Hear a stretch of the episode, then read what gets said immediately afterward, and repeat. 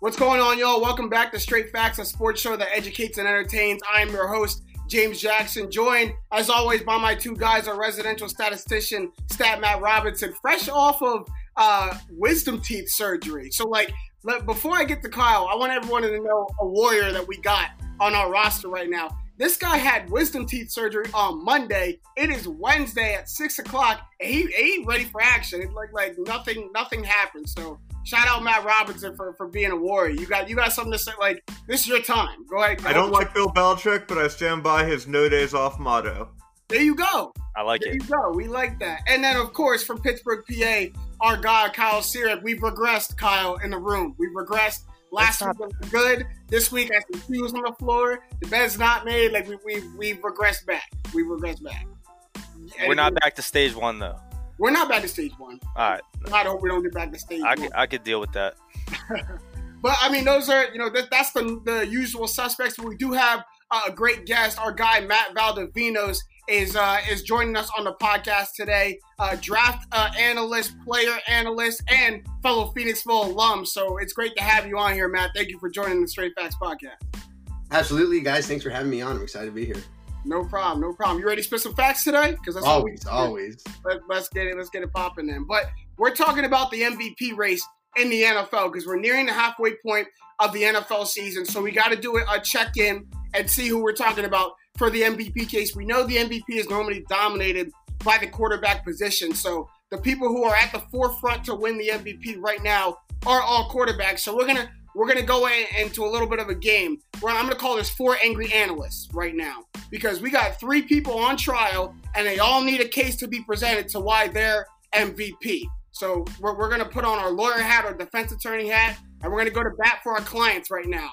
And the first client we got is Russell Wilson, the first person on trial as to why he should be MVP. Uh, uh, right now, if the season ended, this is probably who a lot of people would peg as their MVP for the NFL season. Leads the league in touchdowns despite already having his bye week, a 71% completion percentage, and has led his team to a 5 and 1 record. And that's really despite having maybe like the worst pass rush in the league right now. So, Matt V, I'll start it with you being the expert on the panel right now. Russell Wilson, that's got to be the main guy for MVP right now, isn't it?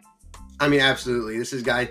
What's crazy to look at and think about is this isn't a dude who's ever really been an MVP frontrunner in his career, Bro, right? about this yeah. I cannot believe. Yes.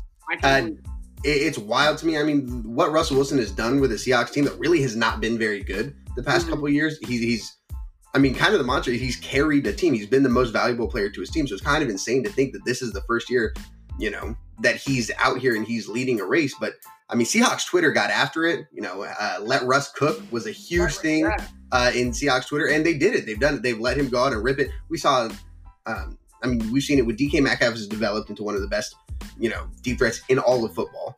Mm-hmm. Uh, Tyler Lockett has become, you know, a top ten receiver this year. He's been phenomenal. He's fresh off a 200 yard, three touchdown game. Right. I mean, Russell Wilson has the weapons to go out and win this award, and I think he's he he should be the favorite. Yeah, I think I think the narrative right now is definitely in Russell's favor. I think a big thing for him is maybe people will see it a different way, but I don't think he's had a bad game yet. I know the Arizona game he threw three interceptions, but he also threw three touchdowns, and he almost had 400 yards passing. And if that Seattle defense isn't that bad, they win that game. That's a bad game. That's yeah. a bad game. Three three picks is a bad game, no matter where. You know, sure, where, you know what I mean? Sure, but you throw but, three picks and win, maybe not. You throw three picks and lose, that's a bad game. But then he still almost did enough to win that game. It was a very tight game, and he ran for like 85 yards. I mean, I think the narratives definitely pushes Russ's favor. I'm a little concerned about that defense though, because you know how it goes. Your team has to be the best in the division to win the MVP. There's three exceptions since the year 2000: Steve McNair, Peyton Manning, Adrian Peterson.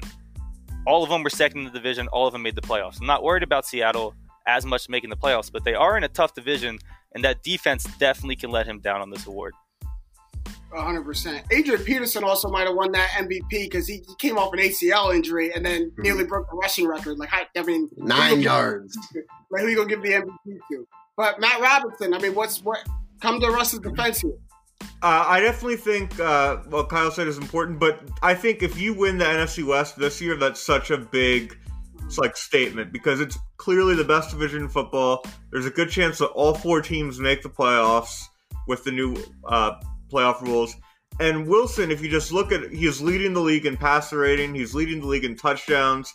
He is second in yards per attempt. He's just been lighting up the scoreboard in every single scenario. And even if you look at the advanced stats, he's still cooking. He is, um, he is uh, eighth in QBR, and like, and this and advanced stats really hurt for um, sacks. So even he takes a lot of sacks, and he's like ninth in DR, which is still like very high for him with that play style. And this is one of those where I, I think the conventional statistics evaluate him better, just because he's been clearly the they've been the best team in the NFC, I'd say, and they he's been the clearest reason for that.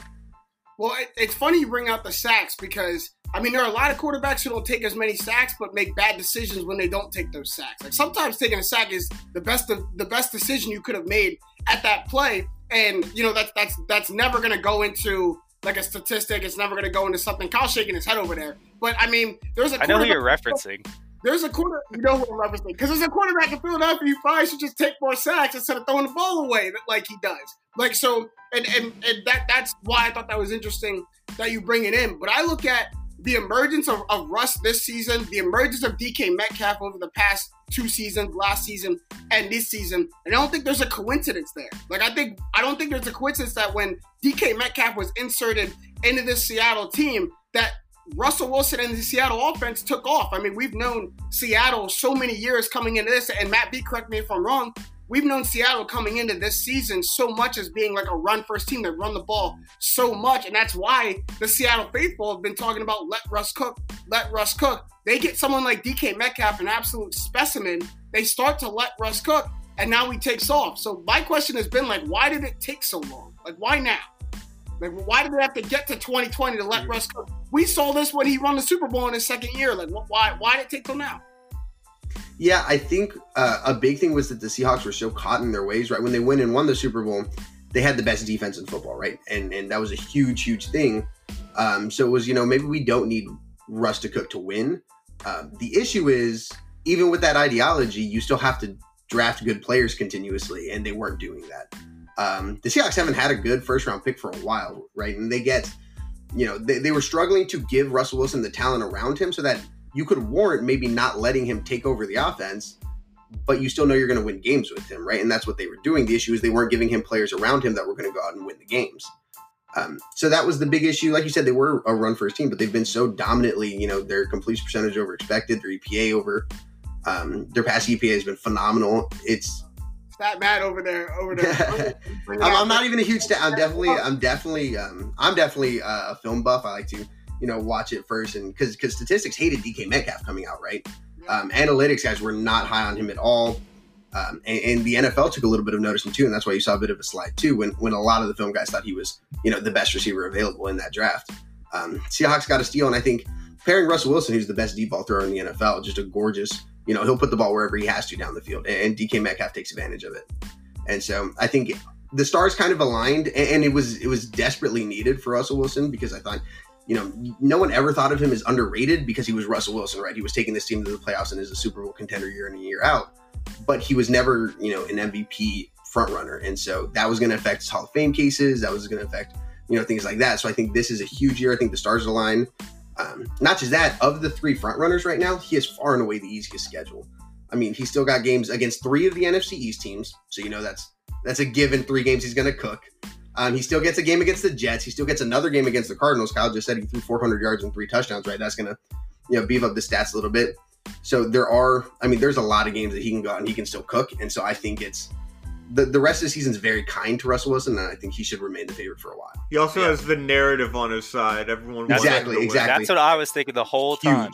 Huge. Yeah, it's week two. Russell Wilson, Russell yeah. Wilson. And yeah, they weren't early, even talking about Aaron Rodgers like he wasn't doing the same thing Russell Wilson was right, doing. Right, right. Through, I mean, through three or four weeks, there were a couple quarterbacks doing what he was doing. One, one I'll name later, but there were a couple quarterbacks that hey, was doing. Dak, Dak Prescott was was, was looking like nobody else. Yeah, and it was funny because it was it, like I still can't get over the coincidence of this year. Like everyone decided this year was the year that everyone was going to make it public that Russ has never gotten an MVP vote. He didn't get last year. It was true, but like it Yeah, wasn't. right? We've been known. Derek Carr got an MVP vote before Russell Wilson did. Oh, oh, Matt, Ooh. stop it. That's, that's depressing. Before we move on from Russ, I think one of the biggest things we have to look forward to also is when does Russell Wilson play his best football? November and December. That's been true for his entire career. And if it gets better from now on, scary. Scary for a lot of people. Scary for a lot of people. All right, counselors, we got two other people to come to defense to. It's going to be tough after that one. But the second person also been balling out this year and is a former MVP of two years ago, and that's Patrick Mahomes uh, over there in the AFC with the Chiefs. Patrick Mahomes, just to put it plain and simply, number one in touchdown to interception ratio, 16 to 1. Also has two rushing TDs, also is number two in QBR, and got another dangerous weapon in Le'Veon Bell, who looked to see, I mean, only has one game with the Chiefs, but I mean his first one first run went for what, you know, 12 or 13 yards on a first down. So and we know that Le'Veon at his best can be not only our number one running back, but like a number two receiver on some teams too. Which you give Patrick Mahomes another another, you know, weapon down the field, that's just gonna spell trouble. So Patrick Mahomes is the second person we gotta make a case for him. Why does Pat Mahomes deserve to get his MVP? His second MVP. I- I just think like that team is so good, and you take Mahomes off of it, and you still have talent, but you don't do what Mahomes does. You don't win the Super Bowl last year, and you add in another guy like Le'Veon. I was really impressed with those two running back sets they did last week, where you have Clyde and Lev, and I know Clyde ran for like 170. So if you got a guy that can do that, I know he's not going to do it every week, and now you pair Le'Veon Bell with it. Now you got every weapon in the book: Tyreek, Kelce, those two, and Mahomes. I think he gets the big benefit of having probably the best team in the league, especially now. And he doesn't have to play in the NFC. So he could come out, they could be 14 and 2, and it's tough to look past a quarterback like that. I think he's not going to have the 50 touchdown, 12 interception year he had when he did win MVP, but he can come damn close to those numbers.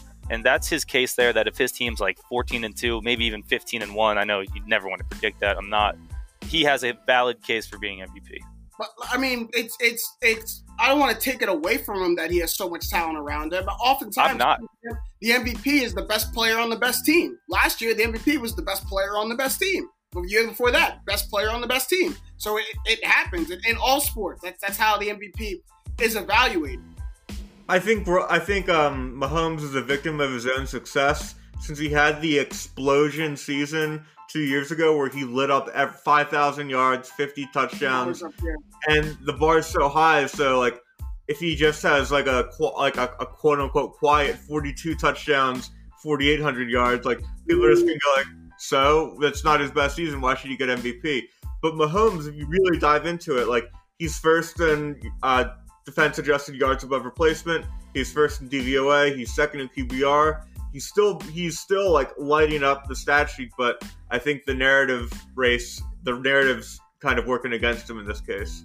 and it's it's almost like we're we're so used to seeing that explosion. We're so used to seeing such an air raid offense from Patrick Mahomes. It's not catching everybody's eye like maybe you know Aaron Rodgers' year or Russell Wilson's year is catching everybody's eye because like. I mean, Pat's done this. Like, you're gonna have to do something absolutely wild and absolutely crazy to do something that we haven't seen you do before to catch our eye. Am I, am I right on there? Right on that, Matt B? Yeah, I mean, I think so. One thing I kind of look at it is is kind of like the LeBron effect, right? Where it's you know, regardless if you're the best player in the league, right? You're LeBron James. You're supposed to be the best player in the league. Why should you get MVP? Um, I do think that he's going to see that, and not just this year, but probably for the rest of his career, right? Russell or Patrick Mahomes, there will be. I mean, if he plays for another right 15 years, there's going to be, I would say, at least three to five years where he is the undisputed best player in the NFL. But the odds of him winning the MVP each one of those years are so low because it, it starts to become an expectation.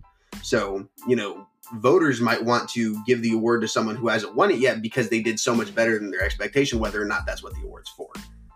Um, And I- I- and so I do think that's the big thing uh, with Pat Mahomes. But like you said, I mean, he's been dominating, and I think how spot on. I mean, that team is so good. The AFC's so bad that at 15, and I don't, I don't think 15 and one's impossible. I definitely think 14 and two is probably more likely. But there's there's a very real chance that the Chiefs, and I would pick them to win. Like they're my Super Bowl favorites. It's it's hard to to bet against Pat Mahomes to do do any of these things. It's just I do think that he's going to get that kind of. Oh, it's Pat Mahomes. Yeah, cool. He threw for 4,540, but we, we knew know, he- where's 5,050? And, and I and I want to take that I want to take that statement you said and, and that's where I want this discussion to go for a second is performance above expectation because I think all three guys who are at the front of the MVP race right now were all expected to do very very high things. Mhm. Their teams were expected to do very very high things. I mean the you know the, the guy we'll get to next, Aaron Rodgers. His team was in the NFC Championship game last year. Patrick Mahomes won the Super Bowl last year. We know what Russell Wilson can do. So it's it's how much are they performing above their expectation? And right now, is Patrick Mahomes performing higher above his expectation than many other people are? Like, is that what this is? Um, I mean, no, I guess because his expectation is so high, right? I think, I think he's performing at an elite level, and he's one of the three best, you know, players in football. Anyways, like regardless, um, I think of these MVP, you know, front runners, I think he's the best. I think he's, you know, if anyone had to start a franchise, you want to start it with Pat Mahomes. You know, if, if you you give hundred people, yeah, if you give a hundred people, um, and tell them to list the top five quarterbacks, a hundred out of a hundred put Pat Mahomes in the top three, and probably 95 out of 100 put him at one. And so, you know, that's kind of just the expectation. And the other thing that I'm kind of worried about is not for him, is that the Chiefs are so good. Um, they've got two phenomenal running backs. They've got not great teams on the rest of their schedule, right? There's going to be times where Pat Mahomes is going to throw like 200 yards and two touchdowns in the first quarter and really not have to do anything the rest of the game. Right, We all. saw it against, yeah, we saw like it against last Denver. week. That's what he did yeah, last exactly. week. He In threw 200 Buffalo, yards and yeah. one touchdown. Yeah. Exactly. Uh, can Clyde that. Edwards-Helaire eight against Buffalo, so he really didn't have to do anything. I think he had like 225 yards that game. So that's the only other thing I would look at is maybe if the you know the team's so good that his production does dip a little bit, just because you don't have to throw the ball all the time when you're ahead, and when you have two good running backs, you don't have to throw it on third down consistently because you'll be facing so many third and shorts if you get to third down at all. So there's a lot of things that kind of work against Pat Mahomes in this MVP, you know, race, which isn't necessarily a negative to him, right? His team's winning games; he's not going to be upset. Yeah, I, I like that actually because you know Russell Wilson's going to throw for 300 almost every game, and Mahomes just might not hit those stat thresholds. I agree with that. Yeah, Right. And another wrinkle in this is, you know, teams that have gotten two, three years now to watch Pat Mahomes throw the ball for 500 yards over their head. And at some point, defensive coordinators are like, okay, I'm just not going to let that happen anymore. If the Chiefs beat us, they're going to have to beat us in a multitude of ways. So give credit to Andy Reid and that staff to, to realizing that, that we can't just rely on, on Pat to throw for over 500 yards and four touchdowns each game. We're going to have to have a good running game. We're going to have to have another dynamic back who can do it all maybe take some pressure off of Pat Mahomes, maybe as a security net that Le'Veon Bell can do. We're going to have to have more than just one deep threat of Tyreek Hill going down the field. They got two or three or four receivers who can go down the field. We saw it last year in their Super Bowl run. So many receivers that can go down the field. And that's another wrinkle to it that when when you make your team better around you, and just as Kyle and, and Matt B just said, Patrick Mahomes doesn't have to do it all anymore. When you don't have to do it all, the stats the stats are there for not having to do it all, and your stats are going to be lesser for a guy like Wilson or a guy like uh, Aaron Rodgers, who if Aaron Rodgers or Wilson don't show up crazy, their, their their team might not pull out a victory. This is where Seattle's bad defense helps Russell Wilson because there's going to be a lot of 45 38 shootouts where Wilson's going to have to throw for 450 yards while, like Kyle said, they're going to be.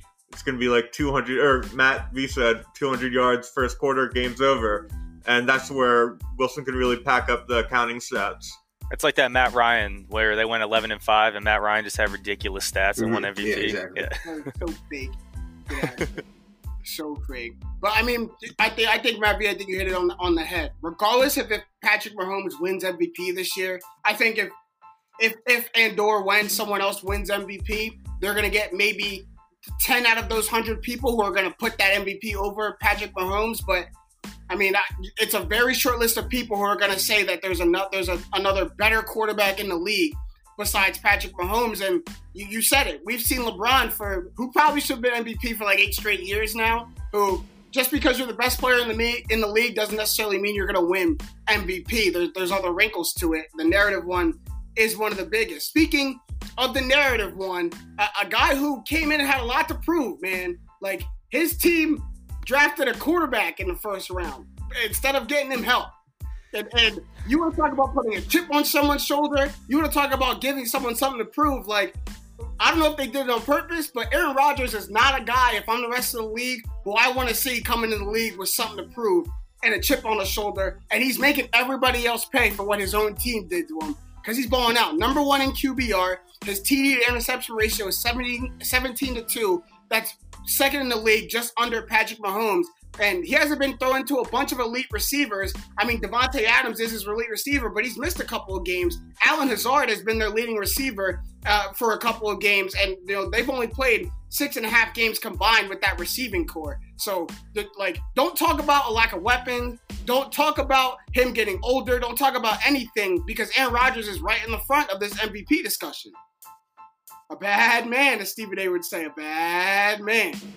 Yeah, he's he's uh, he's gonna stick there too with Russ. Uh, th- their defense has been letting them down a little bit. They are gonna throw the ball. Uh, I like that point where just like Davante Adams and Allen Lazard are one and two receivers. They've played six and a half games Mhm. and like combined, and they've played six games total. So I mean, he's shown he can get it to Valdes-Scantling. He showed he could use Robert Tonyan. He showed he could pass to their backs. I mean, Aaron Jones and Jamaal Williams both are good at catching balls, so he's going to be able to spread it out. And Davante Adams is back now. If he stays healthy, he might go 150 a game every single We game. saw, we saw what he did for. Mhm. He's for- I mean, yeah. So Adams has been Adams has been the best receiver on when he's on the field this year, and I don't think he's close. He's been Yeah. so good. I think Hopkins is close. I think Hopkins is close, but I love Nuk. I've been on the the Nuk wide receiver one train for a while, we're Uh, gonna have this conversation later, though.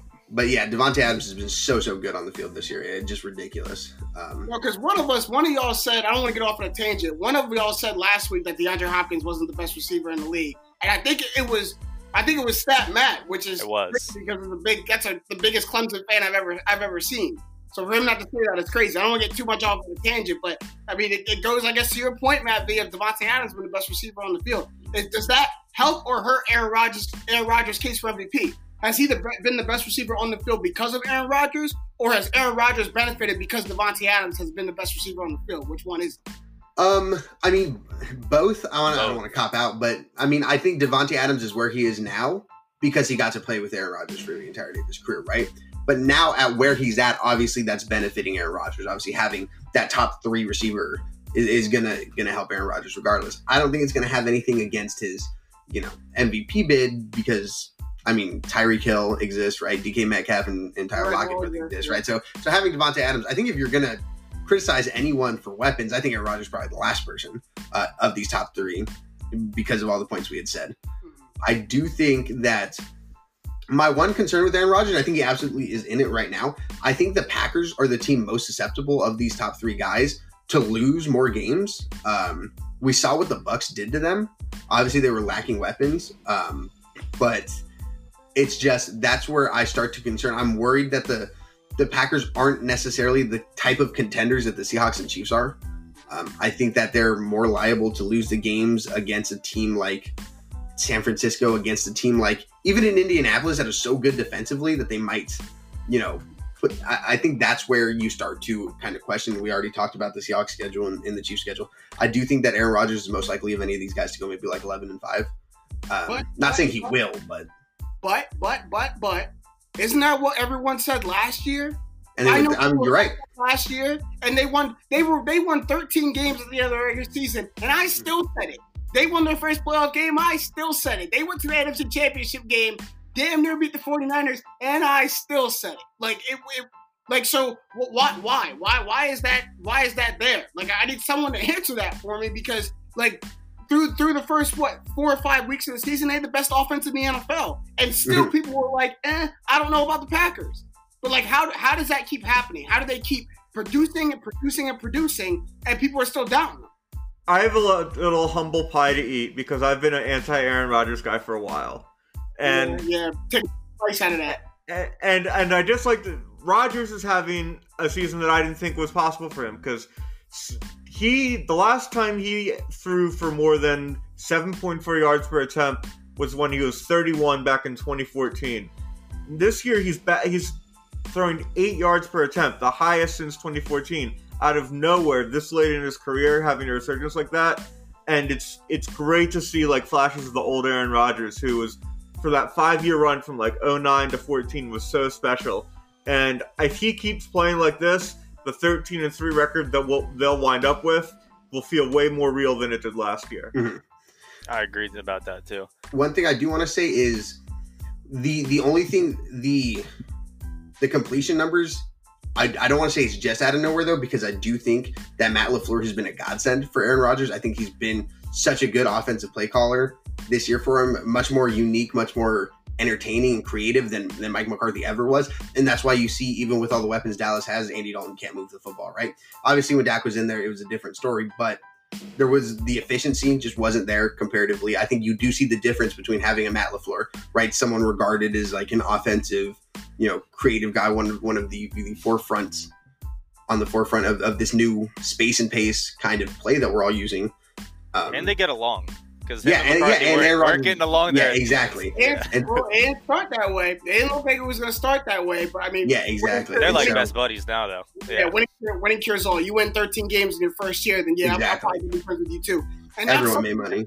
Right, and, and I think that's something that all three of these quarterbacks have in common is the play callers that are on their side, like are, are willing to be as unique as mm-hmm. their quarterback is. You look at the offense that the Chiefs run. And I like I would hate to be a defensive coordinator to try to deal with that offense. There's just so many moving parts. They do things that that just haven't been done before. Like they were the first ones to really implement and really have that little tight end shovel pass to Travis Kelce into their offense. The Seahawks when they when you know half of their playbook is like Russ drop back and then just scramble and run around, and Tyler Lockett and DK Metcalf find a hole and Russell get it to you. And then now we're seeing the Packers and, and, Matt LaFleur have a really dynamic offense with Aaron Rodgers too. And I think when you start to take the reins off of the offense like that, you don't you don't try to barricade it so much. You allow like the you know the the greatness of these quarterbacks to come out and, and flourish fully. And I think that's what we're seeing, especially with with Green Bay, because you're right. It, it's night and day for when the back end of, of Mike McCarthy's head coaching career and the start of Matt LaFleur's coaching career couldn't be any different. And it's the same quarterback. Yeah, exactly. Mm-hmm. All right. So that's that's the case. We're gonna go around right now, and we got to pick one client, okay? Because we, we made a healthy case for all three of them, and we're gonna go around the road. Kyle, I'm gonna start with you. Who who are you picking to defend? Um, are we talking about of those three? Of those three. I'm going to go with Russell Wilson. He's got the narrative going for him. I think that defense is so suspect that he's going to have a game like he has every week, it seemed like this week for the rest of the season. They're going to be a good team. I, I, like them in close games. I love Russell Wilson in night games. I think they get through that division well. 13 and 3 probably win it, and it's going to be tough to go against him with everything he's got going for him. All right. Stat Matt. If I had to vote to give it to Pat Mahomes, it's the LeBron effect of the NFL. Mm-hmm. I'm, I'm the same way. Um, I know the narrative is on Russ's side, but you got to finish first in your division. And right now, it's not a guarantee that he finishes first in his division. It's damn near a guarantee that Patrick Mahomes does does that. The best player on the best team normally gets MVP, uh, and that's that's what I say. So Matt V, expert opinion. If you had to give a, an MVP vote out right now, who you giving it to? Hey, let Russ cook. Let Russ yeah. cook. All right, that's all you guys say. that's all you guys say. All right, we're gonna move on. Thank you for Matt Valdovinos for joining us. We're gonna move on to the second segment right now, and it's the "Don't Look Away Just Yet." That's what we're calling this right now because it is still only halfway through the NFL season. Um, so there are a lot of guys who are on the fringe of that MVP conversation, right on the outside looking in, and, and who might bust through there. So Kyle, Matt, and myself, we're gonna go around and we're gonna present one guy. Short, short conversation. Doesn't have to be a long discussion, but present one guy to not look away from too like too quickly. Don't don't count him out just yet. And Matt V, like, don't be afraid to hurt our feelings. After we present this guy, you gotta tell us if are we right to not look away. You gotta tell us, like, man, move on. Like, like let let, let mm-hmm. that hurt out your heart go. So, Kyle, we're gonna start with you. Who we not moving on from? Don't look away from Tom Brady just yet. He is more passing yards than all three of those guys we talked about. He has the second most passing touchdowns in the league still. And Tampa Bay is looking good. I mean, they lost week one. Since then, they're five and one. They probably should have won that Bears game too, but you know it's in the past. But say they do make a run, which is very possible because they only play three more teams this season who have a winning record. They go on, win that division. Say they're thirteen and three. Brady's got a legitimate chance for MVP at the numbers he's putting up now. Mm-hmm. I mean, I, I look at what Tom Brady's doing with my offense this year, and it looks like the, the Tom Brady that was taking the Patriots to Super Bowls for year after year. Where one, I mean, they, they have the, the the big blowout win against the Packers, but most of our wins, even in inferior teams, haven't been blowouts, right? We're just getting the job done, and it's methodical offense. Like it's death by a thousand cuts. Brady will throw that John seven yards down the field if he has to, but two seven yard gains is a first down. So it, that, that's all you need, and that's exactly what I'm seeing doing. And he's using every weapon available to him. Actually, the weapon that he's like utilized the least has been like Mike Evans. That maybe is our biggest weapon. I think it's only a, a matter of time before he busts out and has his game, and then it gets really scary. But Antonio Brown might boost Brady's numbers too. I'm scared about it. I'm scared about it. I mean, it's, it's I'm, I'm just scared about it. But Matt V, move on or don't move on. Don't move on. Never Hey. move on. No, Tom Brady. First of all, the greatest player ever, right? You ne- never move on. Say it again. Say But it again for Fat Matt. The, Say it the greatest player ever. Thank but you. on Thank top of that, we talk about narratives a lot, right? And I do think that early season success is probably the biggest. But if you always look towards the end of the year, you know, someone goes on this crazy one, someone tears it up towards the end of the year, then you start to see, you know, maybe they, they gain a lot of ground in those last couple weeks. The last five weeks for the Buccaneers are their bye week. Minnesota, whose defense is horrendous. Terrible. Two games against Atlanta and then Detroit, right? So there's a, a very real chance where the last quarter of the season, Tom Brady's throwing 400 yards a game and four touchdowns. Uh, so I do think that that's a huge thing to watch. Um, do not move on yet. Tom Brady is cooking. He had a pass uh, to Scotty Miller into the back of the end zone last Beautiful. week, which was one of the best balls I've ever seen him throw And- and- uh, and- at, at 43 or whatever. The only reason I'm mad at Russell Wilson is because his throw made made everyone forget about Tom Brady. Right. The guy was like, "Dog, I couldn't have a day." He gave it three hours, and then he had maybe, uh, you know, just as do good my thing. throw for the Tyler Lockett. So, like, I, I mean, I was mad about it. Uh, I'm gonna go next. Who my I, Kyle? I shouldn't let you go first because I'm like mine's not gonna sound as good after you give all the reasons and after you talk about the goat. But mine is Josh Allen, and, and before that two game skid, I mean, Josh Allen was balling. He had 1,326 yards through four games, and the Bills were 4 0 in that span. And that was more yards than Pat Mahomes and Lamar Jackson had through their first four games of their MVP season. Now, I know a, a two game skid plus barely beating the Jets and not throwing a touchdown in that game doesn't really help an MVP case, but he's got a chance to turn it around. He's got a chance to do, you know, the rest of the season what he did in those first in those first four games. The rest of his schedule really isn't light, but it's not the hardest that he's ever seen. And the Steelers going and looking at the rest of his schedule, the Steelers are really the only like top tier defense that he has to deal with going forward. So I think there's a case for Josh Allen to go back into that MVP discussion. Look, is he going to win it? Is he going to host the trophy? No, I think so many things have to happen. He has to play out of his mind, and a bunch of people literally have to fall on their face for it to happen. But I'm just saying, don't move on from him just yet. At least don't move on from from being like that elite quarterback and putting himself into that you know, you know, high second tier discussion. I think Josh Allen's a guy where if the NFL had a Most Improved Player award, like he'd be the front runner, but they don't. So I I, I don't put him in MVP quite yet, but he's definitely uh, making a lot of critics look really stupid. I'd live with the most improved. Kyle don't have it like I don't. Kyle, I look at Kyle's facial expressions through the whole episode. Because Kyle presents some of that. You can tell what he's about to say based on what's on his face, and I can tell he didn't agree with anything I just said just now. I, I I like him. Uh, the young quarterbacks have won the MVP. We watched Mahomes do it, Lamar do it, both in their second year. I know Josh Allen's a third year. He's definitely started hot. Um, I just I, I don't see it as sustainable. I think he his biggest case, if it happens, is just on the ground. Say he just rushes like he did last year and has like a bunch of 80 yard rushing games and gets in the touchdown like once or twice a game. I mean, it could happen. I, I think his biggest benefit is how well the Bills are going to finish, whether you like their record or not, just because how the AFC is, and they're already what like six and one. Chiefs games in the past. I know the Steelers game will be tough. That'll be his biggest probably pushing point forward. But all these other guys are going to have good records too, and I just don't think he's going to get there in that conversation. I mean, but I mean, he's he's gonna. I think he's going to have the yards and statistics that aren't gonna look as good as Yeah. maybe Russ, Mahomes, and Wilson, but they're gonna be up there. I I'm mean, not. I'm not looking away yet. the league leader in passers. I mean, the, the past two or three years, he's been there. Like, he's going to throw for a ton of yards. He's going to throw for a healthy number of touchdowns. He might throw for a healthy number of interceptions, too. I do think there's going to be a couple of games where you're going to look back and be like, damn, the Bills should have won that game or they should have won it more convincingly.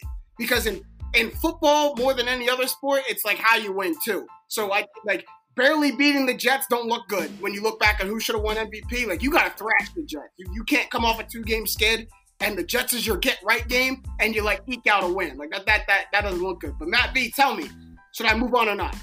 Oh man, I'm gonna have to say for the Josh Allen hype, I'm gonna have to say we're gonna move on. I just Oh, I can't. I do the four game skid. He was absolutely there, right? And I- and I- or for the four games to start the year, absolutely. I do think that he was was well deserved in that front, that that MVP front runner. And you know, I was here for it because I was not a huge Josh Allen fan. I mean, I liked him coming out, but I just wasn't a big fan. Uh, he reminded me a lot of uh, Jameis Winston um, in, in the way in the way he he moves the ball downfield.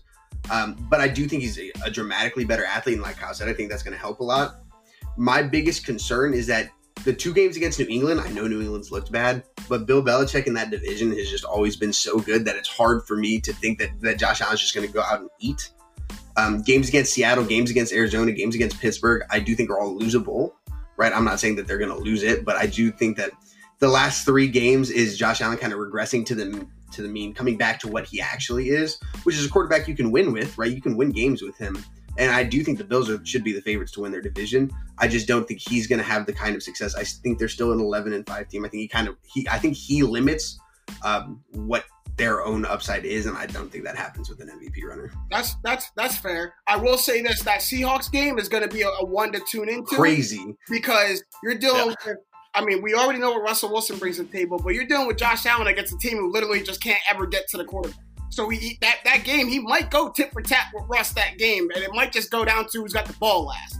And so that that's going to be a good one. But we're going to move on because apparently I got to move on from Josh Allen. Stat Matt, who's yours?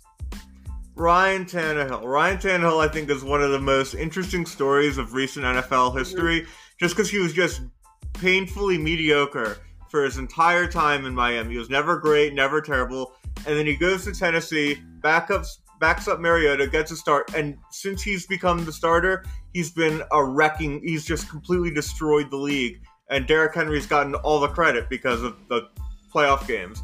But Ryan Tannehill, this year, he's fifth in DR, second in DVOA, and if you look at his last 16 regular season starts, he's gone 12 and 4, 37 touchdowns, 7 picks, almost 4,200 yards, 8.85 yards per attempt, and 116.5 passer rating. And if Goskowski makes a 45 yard field goal, there's they they they could be 6 and 0 after that if they win in overtime. Tannehill is put some respect on Ryan Tannehill's name. He's been balling out since he became the starter in Tennessee. Matt V, I'm gonna be completely honest, because Kyle looked at the script right before he came on. He was like, "Dog, someone's gonna say Ryan Tannehill," and like I wanted to, but I was just afraid of what everyone was gonna think. Like I like I I wanted I'm on this train. Like I think Ryan Tannehill deserves way more credit than he's supposed to be. You want to talk about most improved? Like that should be comeback player of the year until he loses it because like his career in Miami was going downhill. Adam Gase was there, but was going downhill. He goes to Tennessee, and man, that looks like a whole new person. Um, like I, I agree with you, James. I, I agree that he he's good, but I'm gonna get off this hype train because still last year he led the league in QBR when he played. I know he only played the back half of the season when Mariota went out, but they're still gonna give the ball to Derrick Henry 30 times a game. I know it's not 30, it's exaggerated. He's still going to be your whole offense. And I think Tannehill really benefits a lot that he has weapons. I think A.J. Brown's a huge weapon. Jonnu Smith's a huge weapon. But I'm getting off that train. I think he's a great quarterback for that team, but I'm not going to put him at MVP talk. Okay, you, you talk about you know him benefiting from Derrick Henry. The game that Derrick Henry gets shut down, they he nearly leads them on a comeback win. Nah, I said I said he be- benefits from weapons like A.J. Brown. I think Derrick Henry limits him just because he's going to get so many touches. Fair point. We moving on, Matt. What we doing? So, I love Ryan Tannehill. I'm all for the Ryan Tannehill is elite. My issue is since we're talking about, you know, are we moving on or, or staying on with these guys winning MVP? It's not going to happen for Ryan Tannehill. I love Ryan Tannehill. He's absolutely elite, 100%. He just woke up one day, he was in Ten- Nashville, Tennessee, and he was like, you know what? Well, fuck it, I'm, I'm going to do my thing. and he started cooking, right? Shout out Ryan Tannehill, absolutely an elite quarterback. He's been a top 10 quarterback in the NFL since he started taking, you know, for the Titans but he's not gonna. No one, no one is ever going to see like, okay, I got to pick my MVP. It's Russell Wilson, Pat Mahomes, or Ryan Tannehill. Let me let me choose Ryan Tannehill. It's just not gonna happen. I don't even sound right when it comes Yeah, out. exactly, exactly. It's like, all right, guys, come on. Um, right, my man's played wide receiver in college. Like, there's, there's, they're just not going to. It's not going to happen. whether or not that's right, that's up for anyone to decide, but it's just not going to happen. So we're moving on from Ryan Tannehill, but he's absolutely an elite quarterback. Do not get that twisted. Think, I think when you talk about the narrative, I think it may not hurt anybody more than it hurts Ryan Tannehill. Mm-hmm. Yeah, exactly. Supposed to be there. Like exactly, exactly. You look at every other quarterback who might win MVP, they're supposed to be there. Ryan Tannehill's not supposed. He may have one point have was supposed to be there, but he's not supposed to be there anymore. Right. So he could play this way. Yeah, he could play this way for ten years, and he might not make it into the Hall of Fame because people are going to say, "Oh, what do you do in Miami?" Yeah. Right. And that sucks. You know, I don't think that's right, but it's just the way it is. I mean, I mean, he, he came in and went eight and one last year and yeah. led the playoffs. Like, yeah, he beat the yeah, he beat the best team in the NFL in the playoffs. Like, I, I'm I'm 100 percent here for the Ryan Tannehill love, but I, I just got to be realist. I got to recognize it's it's not in the cards for him to win MVP. I agree. But I mean, ask Ryan Tannehill if he's okay with being regarded as a top 10 QB in the league. Probably say hell. Right, right. like, give me, give me all that fucking MVP. You talk about me as top ten. Top ten quarterbacks get paid. So yeah, well, he already got one payday. Let's see if he gets another one again. But so of, of the three people we said don't move on from too quick, Kyle's the only person who, who can stay. We we got we got uh, Tom Brady's cooking. Tom and there's I will say I think there's one name you guys should think about. Kyler Murray. Just that second half comeback, I'm here for it. I'm I'm here for Kyler to make an MVP run.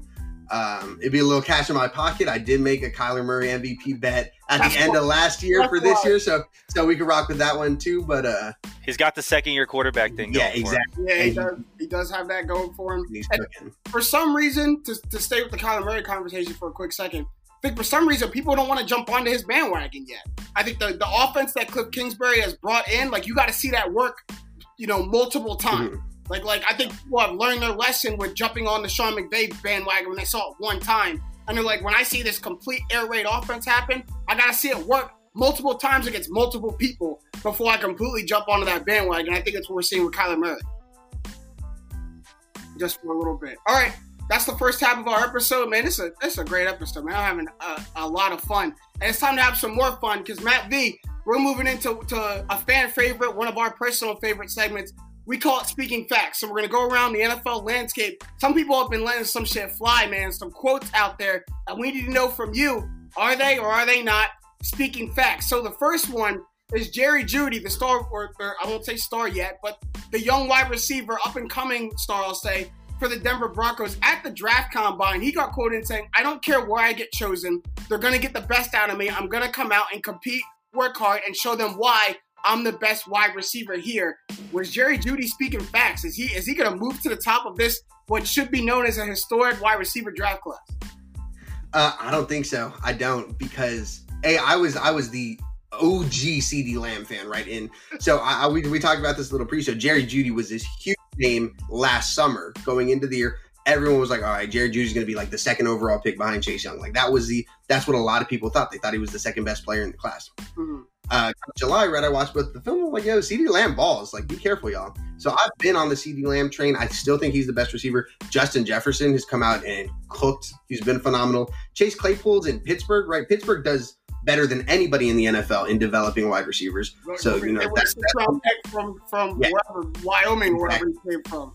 they'll they'll cook. Um, they do such a good job developing receivers there. I do think Jeudy's a phenomenal talent. I think he's so fun. Um, Denver just doesn't utilize him.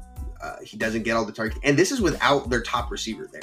Yeah. So, yeah. so I am worried that you know once Courtland Sutton comes back, what's the play here for Jerry Jeudy? Is he really going to, you know, is he going to be that guy?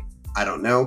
He, it's not in the cards for him right now, right? There's been a number of receivers that I think have just been better than him this year, mm-hmm. uh, and so I am worried. I'm going to say he wasn't he wasn't speaking facts.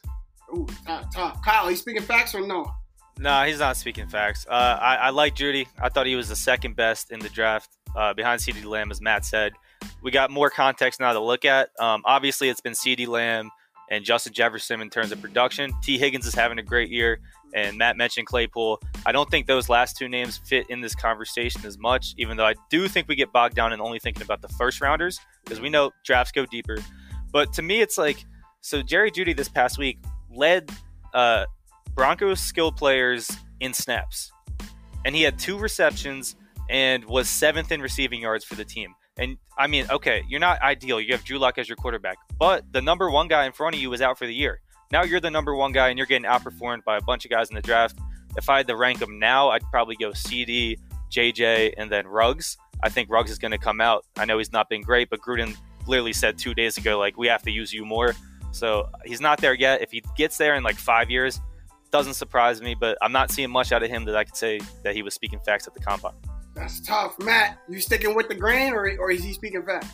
I agree with Kyle almost to the T. I, although I think Justin Jefferson needs to get a lot more respect. I think he's been by far the best receiver of the class so far. He's actually first in of among all wide receivers in yards above like replacement level, uh, which is incredible for a rookie, especially with Kirk Cousins having a bad season as well. Um, but I need to see it from Jeudy before I can say he's going to be the best of the class, and I haven't Right. seen it yet. I mean, I'm, I'm, I'm definitely not going to go against all three of y'all. He definitely wasn't speaking facts. And, and when you look at what the other receivers are doing, the other receivers are, are, are showing like a, a complete skill set that I just don't think Jerry Jeudy is, is showing right now with the Broncos. You talk about how Courtland Sutton's out, and every other receiver, you look at down the line, if Amari Cooper were to go out, CeeDee Lamb would step up. If Nelson Agholor would go out, Henry Ruggs would step out or step up. If Tyler Boyd would go out, Tee Higgins would step up. Like if, if the number one receiver would go out for the rest of these teams, everyone would step out. Man, if Adam Thielen ever goes out, watch what Justin Jefferson does. So, like I think for, for you to say that going into the draft, I think Jerry Jeudy was was reading his own headlines a little bit. Like he, he saw himself coming out of Alabama. He saw everybody loving what what Alabama when he, was doing with Tua. And I think he got his in his own head a little bit and was like, I'm that dude, I'm that guy. Forgetting that when you go play when you move from playing on Saturday to playing on Sunday, it's a whole different ball game, you know, a whole different territory. So, you know, he definitely wasn't pretty fast. And you know what's wild too is you know Jerry Jeudy. Everyone loved him at Alabama. You can make a legitimate argument that Jerry Jeudy was the fourth best wide receiver on his own team in college, because we talked about Ruggs, right? We talked about Ruggs. He went first. He went before him in the draft, and some people think he could be better. Alabama's got two guys this year who are probably going to be first round picks, and Jaylen Waddle, who just broke his ankle, which sucks, but I think he's bad for Jaylen Waddle. Yeah. yeah, I think he's the best of the four. And then DeVonta Smith, Smitty cooks too, right? Smitty was the guy who caught um, the touchdown to win the game over Georgia. Yeah. Um, their freshman year in that national championship game. So there's there's a legitimate chance that Jude, and that's a testament to how good Alabama has been at both recruiting and developing players. But I do think that that's, That's an insane thing to look at. Yeah, That's a crazy stuff. I'm clipping that because that's that's that you just said. But going going to, to Henry Ruggs, then we'll move on. I think it was funny to watch Henry Ruggs like sneak right behind Jerry Jeudy Mhm. after the combine because it was the same thing people said about John Ross when he ran his 40 time. Like, how do you how do you ignore that? Like, he may not be overall the best receiver, but like, I mean, and, and Jon Gruden was the was the coach who wasn't afraid to go and take that. It's like, I mean, I, I can't let go. Like, someone who can do something that no other receiver can do, and that's just literally outrun every single person that's in front of him. So Henry Ruggs definitely made a case for himself. Sorry, Jerry Jeudy. None of us thought you were speaking facts. We're gonna move on because this one, like this one, scares the living shit out of me. Like I can't, I can't tell you, and I want everyone else to go first before I talk because y'all need to talk me off a ledge with this one. My main man, my my guy, Stephen A. Smith said this week on First Take, the Tampa Bay Buccaneers are going to the Super Bowl. That's what the hell AB means. Matt V, dog, is he speaking facts? Like, talk to me, please. What's going on? What the hell? um, uh, this sucks because I think they can, right? Like I'm not, I, I, I don't hate it, right? So I could see, I could see a universe where Stephen A. Smith is speaking, speaking facts here, like 100. percent um, Tom Brady in the playoffs, right? The Tampa Bay team, both their defense is phenomenal, and their offense has been amazing. They've had the best performing rookie in Tristan Wirfs, who's been amazing. Antoine Winfield has been so good. Uh, Ronald Jones is like third in the NFL in rushing yards, right? Like there's there's been growth among the entire basis of the roster, and you upgraded dramatically at quarterback right into Tom Brady. Um, Chris Godwin and Mike Evans. Chris Godwin's hurt right now, right? Mike Evans hasn't been producing at the level we know, but he's going to have his 200 yard, three touchdown game. It's coming. It's you can Yeah, see it coming. exactly. Um, I don't hate it, Stephen A. Like I don't. I'm not betting against Tom Brady against the playoffs. I never have. Um, I can see him speaking facts. Like I, I like this. I do think that my favorite right now would probably be Seattle or Green Bay, but I'm not going to. I'm not going to crucify Stephen A. Smith for saying this. But but his statement is is a very particular statement, and With that, AB, that that's what I mean. So, so Fat Man, I'm coming to you next. His statement was very particular. That AB means that we go from maybe to hell yeah, we're going to the Super Bowl. Is that speaking facts? Is AB that person? I wouldn't bank on AB. AB is like a wild card that you're just kind of throwing shit against the wall. Maybe it'll stick, but maybe it'll maybe it'll explode in your face, and then it makes your entire team smell like shit. So, so, so I, I don't know. I wouldn't. Go, I, I I don't think the AB part speaking facts, but I got some encouraging news for you, James. The Tampa Bay Buccaneers through seven games are among teams through like have the seventh best DVOA in NFL history through seven games goes back to 1985. Of the top 12 teams, if in through the first seven games, 11 of them had at least a first round bye, and eight of them made the Super Bowl. So the Bucs right now are number one in DVOA by a good amount, and they have a really good shot at making the Super Bowl, and a and almost a sure thing to get. Well, I don't know about a bye with the different playoffs, but they're they're legitimately Super Bowl contenders, which is the first time someone said that in 18 years. I've never heard it. I've never. I, I don't have a working memory of, of literally ever hearing that, and I'm and I'm sweating. Kyle, does getting AB mean that like we're for sure going to the Super Bowl?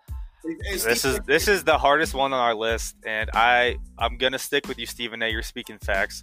I think that to me it was between them and Seattle. It was between them and Seattle, and you put them in a playoff game. I don't care where it's played. I know if it's in Seattle, it's a bit tougher for Tampa Bay, but I don't trust the Seattle defense nearly as much as I'm trusting Tom Brady in a Super Bowl game mm-hmm. or in a playoff game. Mm-hmm. If that game happens, there's no way the Tampa Bay has less than 30 points. That's just not going to happen. Yeah. And Matt Matt mentioned Wirfs. Matt mentioned uh, Ronald Jones has been great. You still have Fournette, who's been playing well.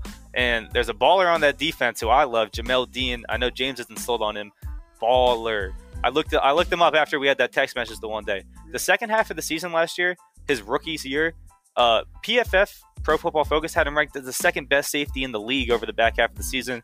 He's come in with similar production this year. I think that defense is phenomenal, and it's very close. I don't see Green Bay on those two level yet. But give me Brady in the playoff game where it means it all, and I'm saying he's speaking facts. I mean, you, you talk about Jamel Dean. The reason I wasn't sold on him is exactly that. They moved him from safety to corner, and, and that that's a that's a make or break move when you move someone from, from safety to corner. But you got to pick up Aaron Rodgers. You got you got to pick the next game. I mean, Jamel Dean has, has definitely been balling, and I mean our, our our secondary is way better than advertised. Sean Murphy-Bunting, Carl, uh, Carlton Davis, Jamel Dean, Antoine Winfield uh, Jr. That they've been absolutely crazy. I can't say he's speaking facts because I need to leave a room for myself to not go crazy if it doesn't happen. Like I'm doing this for my sanity. Like it was funny, Matt V. When when this news about AB coming back into the league came out, and everyone thought it was going to be the Seahawks. We put it in this podcast, and I said if the Seahawks get AB, they're going to the Super Bowl. Like I said it like 100% straight up. Like I was so confident in it because it wasn't my team. So that if it did blow up, it don't hurt me. But I don't care. But this one hurts me if it blows up. So if it blows up, I need that little that little wrinkle to be like, uh, I kind of saw this coming a little bit. So I'm so I don't go absolutely crazy because like just hearing you three say that the Buccaneers are Super Bowl like favorites, like I've literally those words have never been put consecutively in a sentence like that for me before. Like I don't even know what to do with this information. Like I'm I'm, I'm literally sitting here in my room sweating because I'm like, really us? Does he have Buccaneers go to the Super Bowl? Like I I I, I don't I like I don't even know how to handle it. And that's already rocky. This is a brand new team. Defense not brand new. Offense is brand new. And when I look at how AB came onto this team, it's it's clear to me that this was a Tom Brady move, not a Bruce Arians move. We know that Tom Brady loved him when he was in when he came to New England. I mean, opened up his home to him. Like AB stayed with Tom Brady for two weeks until he found an apartment. And he was Tom Brady was pissed when the Patriots cut him. And it didn't look like Bruce Arians was ever happy about AB coming. And Bruce Arians has one comment about AB, and he said, "Be a team player or be gone." So this looks like Tom Brady jumped Bruce Arians, went to Jason Licht in the front office, and said, "I'm pulling the Tom Brady card. I want Antonio Brown on my team." And they were like, "Okay, Tom Brady." Like it was like when that referee said to Michael Jordan, "Like I, I trust you. I trust you, Tom. Okay, Tom. Like I trust you." So that that looked like what happened. And Matt, you're right. This could blow up and make the rest of the team stink, or there's a tiny chance that it blows up and they just kick AB back out on the street and we resume business as usual. But when when does that ever happen? You, you put a bowl in a china shop in there like that, and you know it's make or break. So I, I just, for my own sanity and, and to be cautious, Stephen is not speaking facts. Does it make us better? Does it make us more scary? Does it give literally Tom Brady an embarrassment of riches? Yes. Am I going to say it puts us automatically in the Super Bowl? No. Because for a team who's been so bad for so long, how the hell we got a luxury to say we're automatically in the Super Bowl now? Like we still got to win games. We still got to get out of whatever dark cloud and dark tunnel we've been in, literally since I've been like six years old. So, not not speaking facts, but we'll move on. Whew. Hold on, let me breathe a little bit. I didn't breathe that entire time. Let me breathe a little bit. All right, we're moving on. Todd McShay. Uh, I mean, I love Todd McShay quotes. He's got another one. The Jets should stick with Sam Darnold even if Trevor Lawrence is available. I'm going to say that again because that's got to make sure I'm reading that right. The Jets should stick with Sam Darnold even if the next coming of Christ, Trevor Lawrence, is available. Matt B.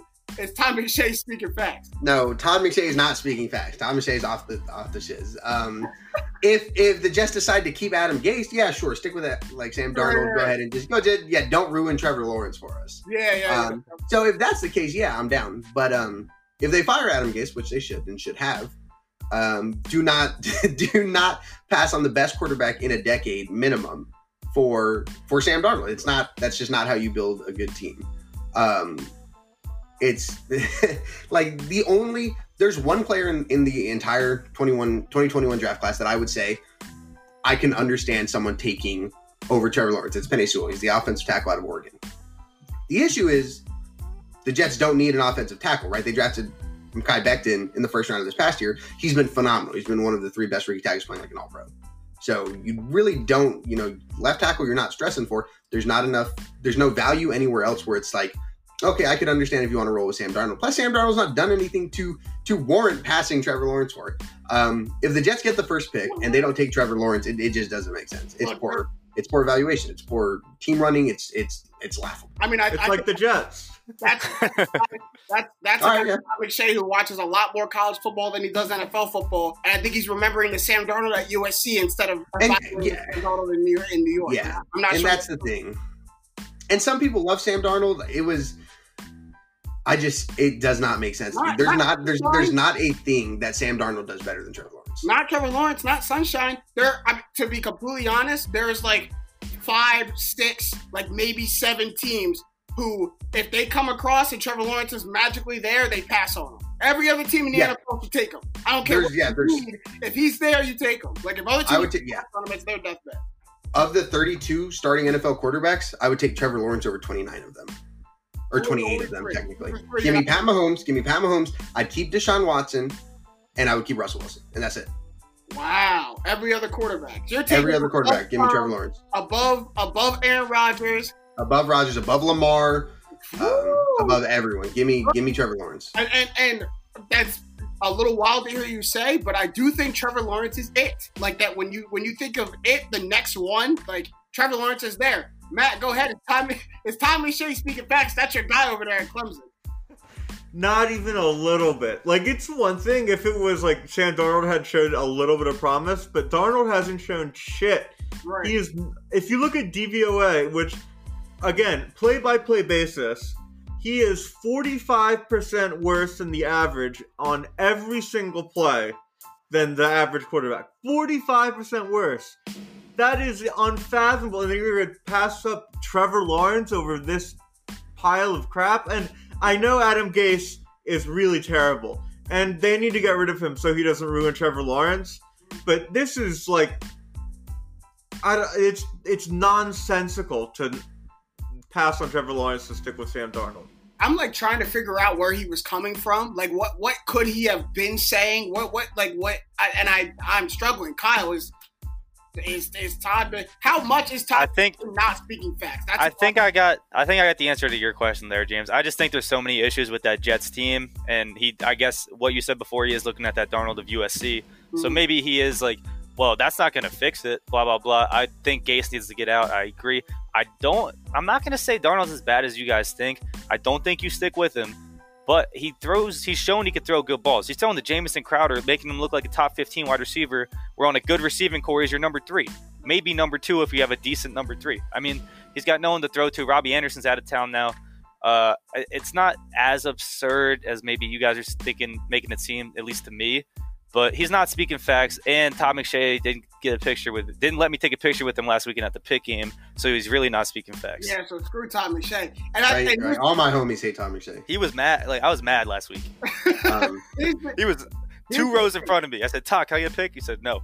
Why he? Who he think he is? Like you too good for a pick? He lucky. He lucky a fan asked who has to take a picture with, with Todd McShay. Like I, I, I can't imagine that. Two The worst part is I saw my boy's like Snapchat story. He got a picture with Todd McShay. So. Damn. Yeah, oh yeah, no, that's terrible. That's terrible. And, I- and, and Kyle, here's the thing. Maybe we went a little bit overboard with, with throwing Sam Darnold under the bus a little bit, but when you make a, a comment like this, like I think we needed to say that to let Todd McShay know how crazy of a statement this was.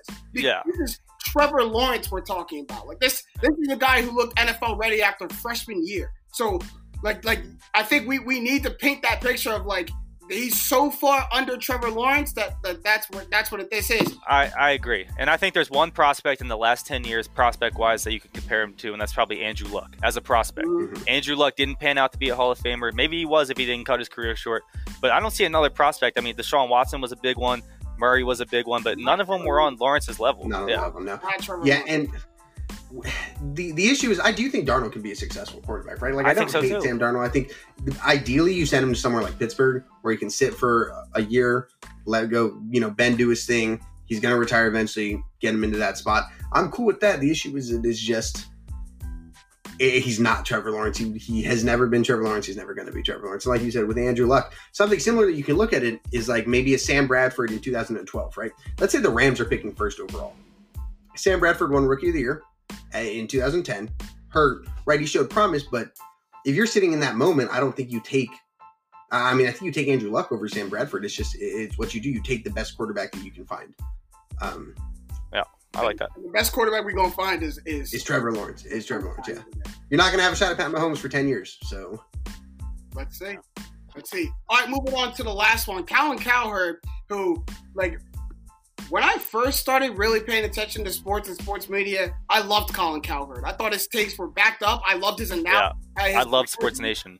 I loved Sports Nation. And then when he got his own show, like he I, he just went off the rails. And I'm not even sure what this quote is, but I had to preface it because I have a feeling this quote might be off the rails a little bit. He said on the wide receivers, he would start his team with Mike Evans and Davante Adams. I'd give a slight edge to Davante Adams, a little injury concern, but his route running for how young he is is really impressive. So is he speaking facts? Davante Adams, slight edge over Mike Evans. Not too I think- on, on just that part, No, on no, just no. that On, part? on the two. I think I think it's on the two that you would pick to start a team with. I think that's the better conversation. I was going to say, like, is Davante Adams over Mike Evans? I'm I'm 100 percent here for that conversation. there's there's Um, parts to this. That's there's, facts. there's there's parts to this quote. So let's fo- Yes. let's focus on the first part. If you're if you're starting a team, you're gonna take Davante Adams and Mike Evans. Is, is he speaking facts? He, no, he's not speaking facts. Maybe Davante Adams, I'm down. Like, you know, and I love Mike Evans. Like, that's my guy. We talked about him, you know. My guy. he- but I am not starting my team with Mike Evans. Reality lies though. I gotta know what, what's real. And if I'm start if I got every Um, receiver I in mean- the NFL available, then I gotta know where reality lies. Go ahead, someone. Is he speaking facts? I just think He- No. Take it in. I mean, okay, this Not is even me. a little bit. This No, is to me. Davante Adams, okay, sure. Davante Adams, I'm fine with. I think Yeah, he's I'm top here for that, in the yeah. league. Sure. But does Michael Thomas not exist now that he got hurt? Does DeAndre Hopkins not exist now he's in Arizona? I mean, That's I don't think thing, yeah. Mike. I don't think Mike Evans. watch. I'm the one starting with him. Watch yourself. Watch I don't think Michael Evan. Mike Evans is the wide receiver I'm starting with. If I just have to pick from the Buccaneers, No, no, no, I might start my team with Godwin. I you're mean, not starting with Scotty Miller. No, no, no, no, no, no, no, don't take it that far. Don't take it that far. Were you say Scotty Miller? What I don't get is he, does he does does Cowherd think that like Mike Evans and Davante Adams are like 24 because they're like in the prime of their career, like how young he is. Davante, Mhm. like he's 28. Like, and I like Davante Adams, but he's had one season in his career where he's had a thousand receiving yards. That's it. One season. Didn't he miss his career. last season by like four yards and missed like He's five had games? 997 twice. Okay, yeah, okay. You Come know a on, little bit. But, uh, Davante Adams definitely is top, top five receiver, and he, he does get injured. But yeah, again, DeAndre DeAndre Hopkins is still in the league. Michael Thomas is still in the league. Julio Jones is still in the league. Like, Julio well, I guess it's a starter team, and Julio's older. But geez, this Nah, is just that's- absurd. I'm still, And not I'm to mention, like, Julio.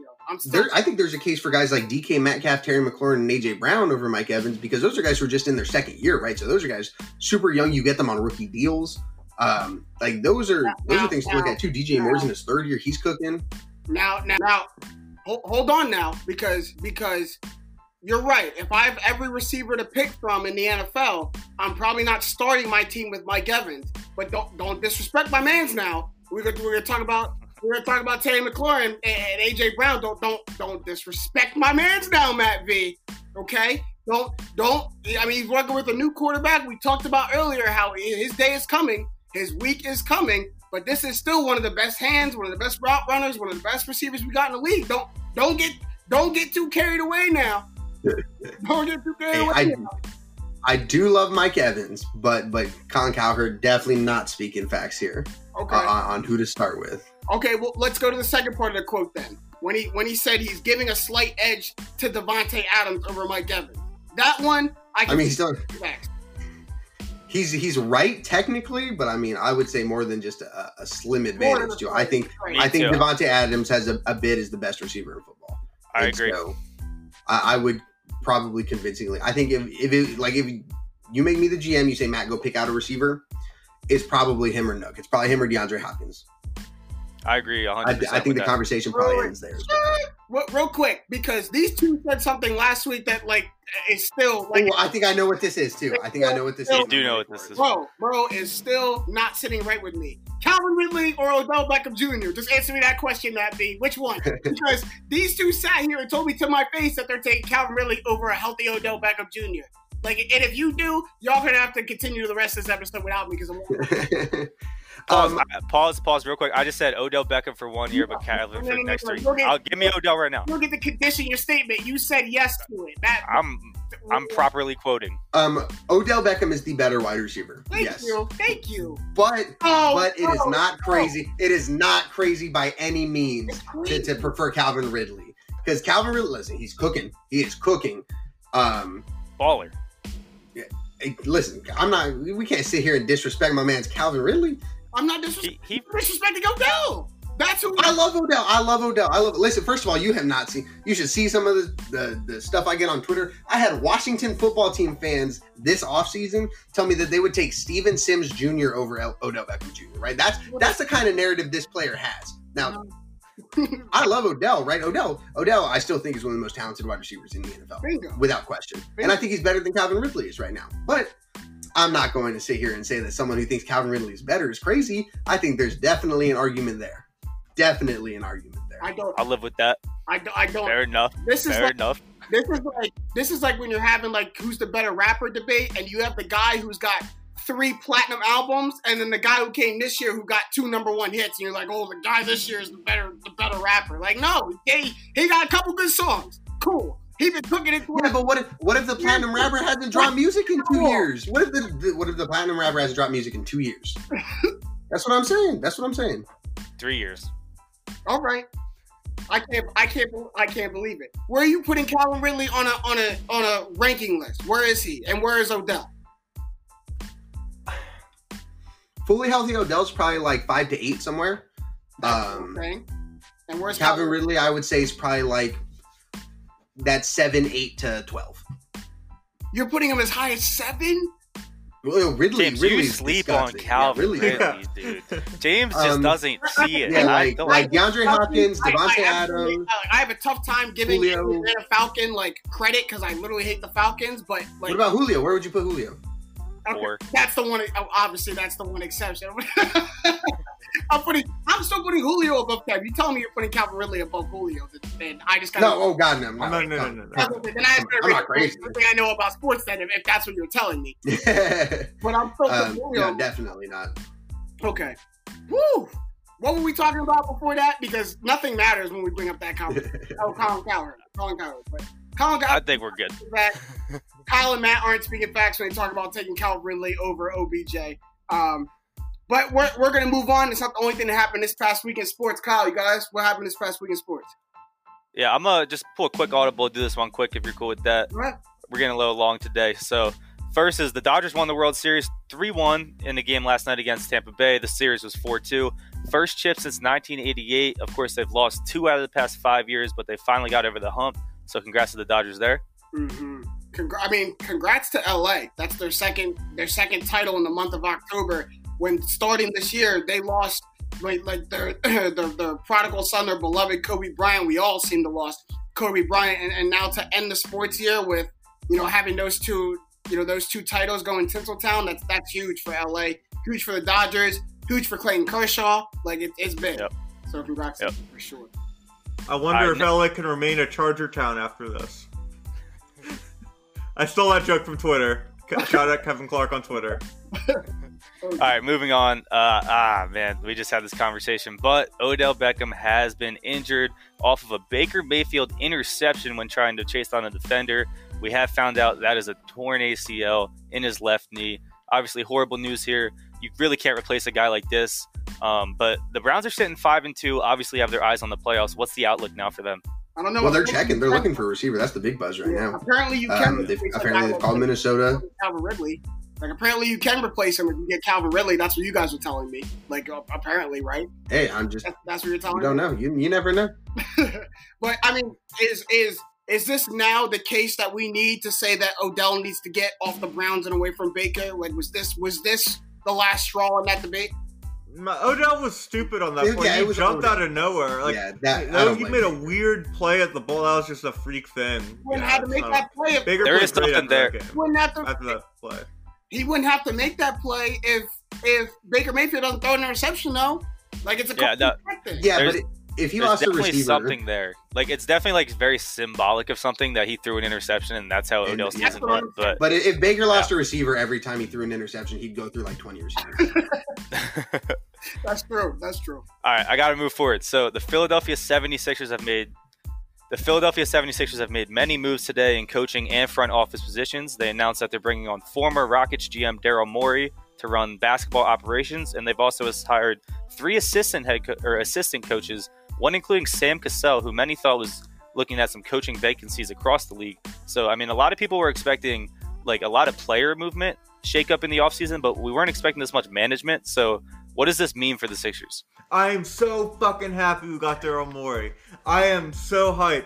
I was so ready to bury the Sixers dead. I thought the front office was just a disgrace and we'd be like lost. We had a two year run and we'd be lost like forever. That was all we were gonna get.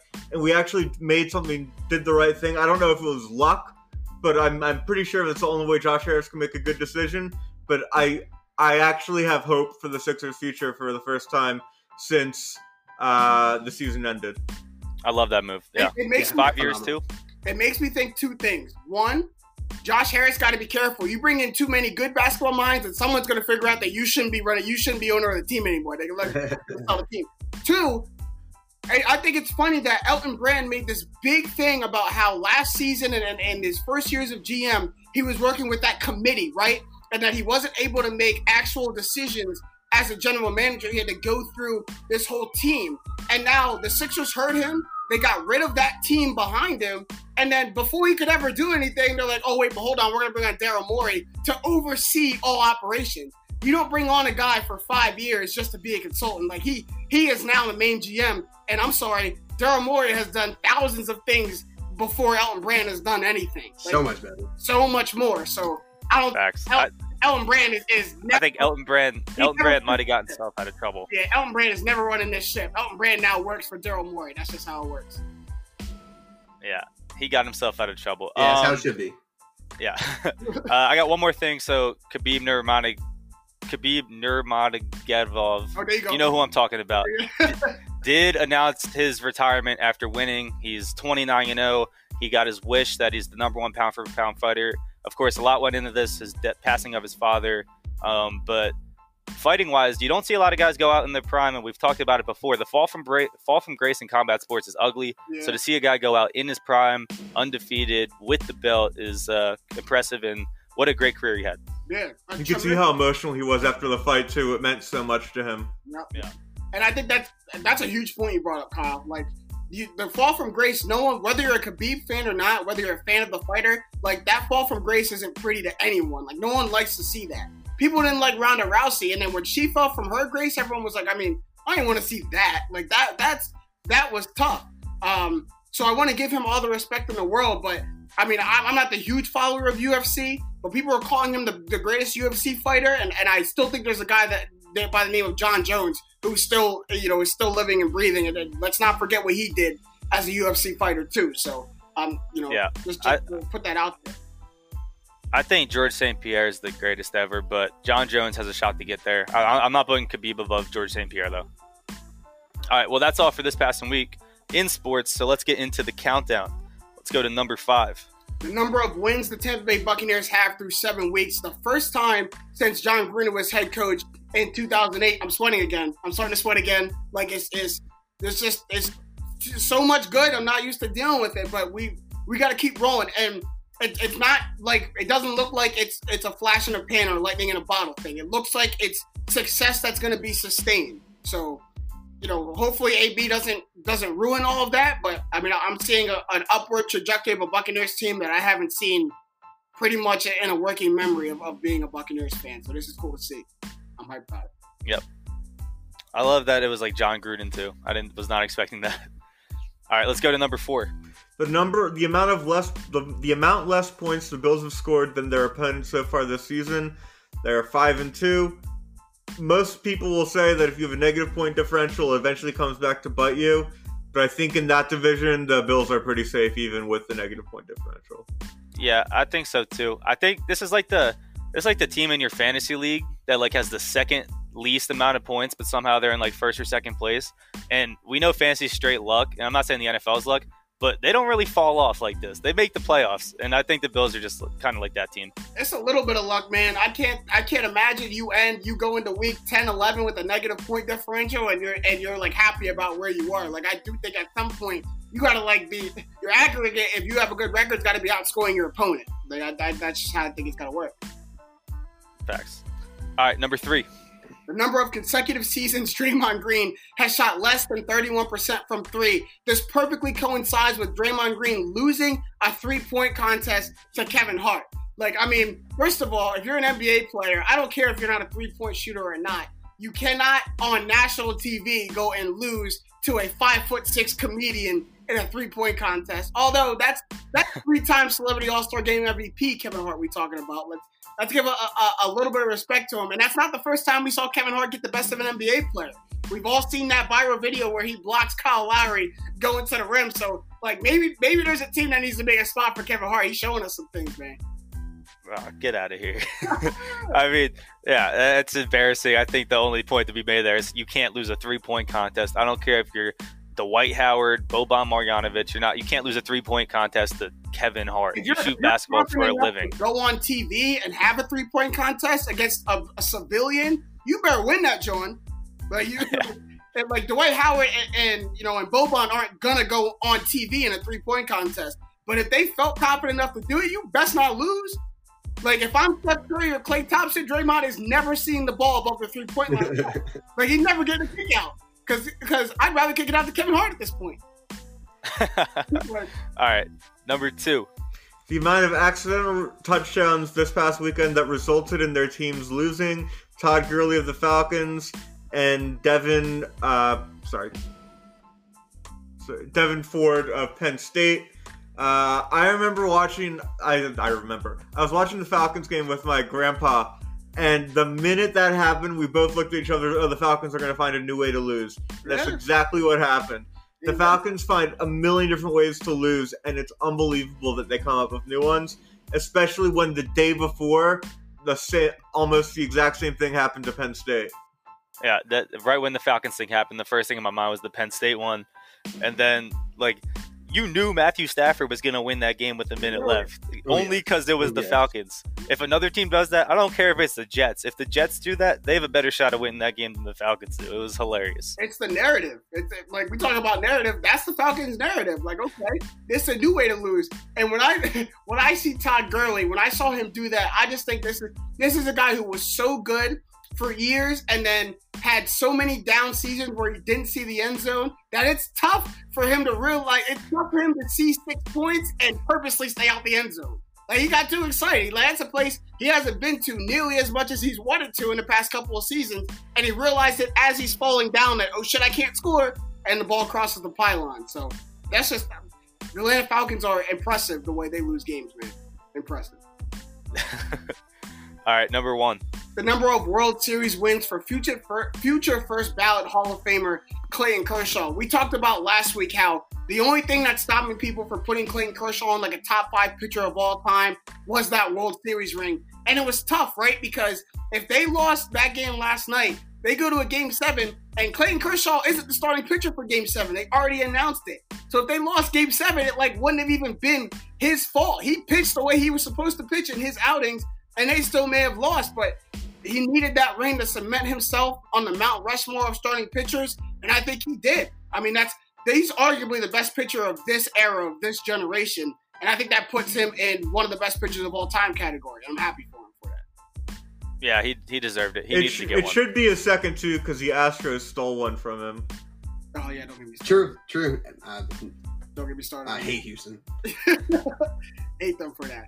But uh, we're almost out of time for this episode of Straight Facts, so we can get some shots about the buzzer. Stat Matt, got anything to say at the buzzer? So Cristiano Ronaldo uh, tested positive for COVID, and he was very pissed he couldn't play in the Barcelona Juventus Champions League game today, and went as far as saying PCR is bullshit, which is the most effective way of testing COVID at the point. When you have 243 million followers, you can't be that fucking stupid. You have a responsibility to like actually talk about the science and dangers of a disease that's killed millions of people worldwide. You got to do better, Cristiano Ronaldo. Everyone, wear your mask, stay safe. Don't listen to sad footballers bitching about how they can't play a game today. That's what it was. Like that's if he was able to come back before that, he wouldn't have said that. It's it's just the fact that, and it was the Messi of it. Like he really that Messi Ronaldo cherish the times they get to play each other. It's maybe the two best footballers of all time, and, and they love that. So the fact that that got taken from him is why he said that. But I agree with you, man. That, that's just a, a person throwing a fit um, because they couldn't play. But Kyle, got anything to say at the buzzer? Uh, yeah. Uh, so Or do you? tomorrow, Right.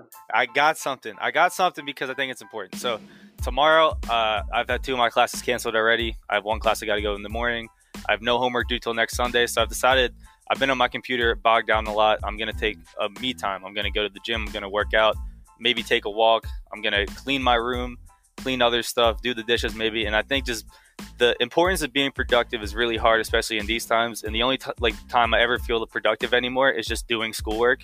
So I think that's a big lesson to everyone. If you have a way to do this, I know I'm blessed with not having classes. If you have a day you could do this, it's really important. You guys should take a time out to do it because I know this is the new normal, but it's still not normal, and you need to get back to where you was in some way. I love that, man. That was a, that was a great one. Don't sell your your at the buzzer short. That was great. Glad glad you got your time for for yourself, Matt V. I know this is this is a new thing, kind of throwing it on at you, but you got something to say at the buzzer? Hey, I just want to say, guys, thank you so much for having me on. I do I do a couple of these uh, every month. Far and away, this has been the most fun I've had on a podcast in a while. It's a blast. It's so great, especially with some you know Phoenixville guys. It's it's it's a great time. So I just want to say thank you guys um, for having me on. I loved it. Nope, no problem, man. Thanks, man. It was great. Yeah, it was great. Matt, plug your stuff. Where can Hey, we find facts. you, Matt? Do go follow me on Twitter uh, at MV Scouting. Make sure you go do that and check out my work. You know, I talk about the NFL a lot. Uh, I do rookie rankings every week. Uh, I talk about the draft. I talk about the normal NFL. I talk about college football. So if you're a football guy, make sure you go follow me on Twitter. Okay, follow you on Twitter. Are there websites that you're a part of? You you Uh, write? yeah, so I write for uh, yeah, so I write for Pro Football Network. Uh, go follow them on Twitter too. Go check that out. Um, I do pieces every Wednesday and uh, Friday. Awesome, awesome, man. Well, I mean, you you were part of making this episode. One, I think for me, one of the most fun episodes we've had in a long time too. So we definitely gonna have you back, man. One hundred percent gonna have you back later this NFL season. Maybe come next year for the NFL draft too. Try to get your head Yes. about next year scouts. But that's great. All I have to say at the buzzer is there are two things in Philadelphia that are going away. One was canceled that are worth saving and bringing back. One is LaSalle baseball. Um, you know, you know, LaSalle cut a lot of programs, a lot of their spring sports. One of them, mo- most notably, their baseball program. Uh, another Phoenixville alumni, Mike Anthony, graduated from LaSalle, was a pitcher for LaSalle baseball. I've seen the program firsthand. While I know it's not the greatest program alive, it, it deserves to be saved. Um, so go, you know, if you if you have a hand, shout out to James Santori, who, uh, you know, I, I have the the pleasure of you know being connected with and, and being a, a good friend. He's at the forefront at the movement of hashtag Save LaSalle Baseball. Just look up that hashtag on Instagram or Twitter, see what you can do and bring it back. The second thing in Philadelphia is the Reading Terminal Market. That is at, at really at liberty of, of shutting down. And we would literally not be doing our, our justice as Philadelphia citizens if we let Reading Terminal go out of business. That'd be single handedly the number one entrepreneurship site in Philadelphia. All local produce, all local restaurants, all local growers, all local restaurants. Like we, it, it needs to be saved, and and and and you know it needs to have that attention. So there's a GoFundMe started for that too. Um, and I mean, shout out to Barstool president Dave Portnoy, who's who's on the, the fight for both. He came into Philadelphia, now he's a Philly guy all of a sudden, but he came into Philadelphia to save LaSalle baseball. Got word of um, saving the Reading Terminal Market. Um, so you know he's he's doing both. I'm not I'm not crazy satisfied or crazy happy that he's coming into my city and telling me how good my cheesesteaks are, but we'll, we'll we'll move past that. He gave D'Alessandro's a seven eight. I said with no point of reference. Like I'm, Yeah. I'm not I'm like like what? Like I'm not That's my favorite place. I'm not gonna go to New England, go to a top three clam chowder place and give it a seven five, where I've never had clam chowder before. So, so you know, I'm, I'm gonna move on because I'm, I'm gonna make myself mad with that. I want to give him credit for what he's doing. But both of those, go look it up. Save LaSalle baseball, save running trouble on the Market. But that's all the time we have for this episode of Straight Facts. Big ups to Matt Valdovinos, uh, fellow uh, fellow Phantom and uh, and an NFL draft writer and scout analysis. Big ups to again Kyle Sirik and a residential statistician, stat Matt Robinson. For everybody, I'm James Jackson. These have been the facts. Straight up.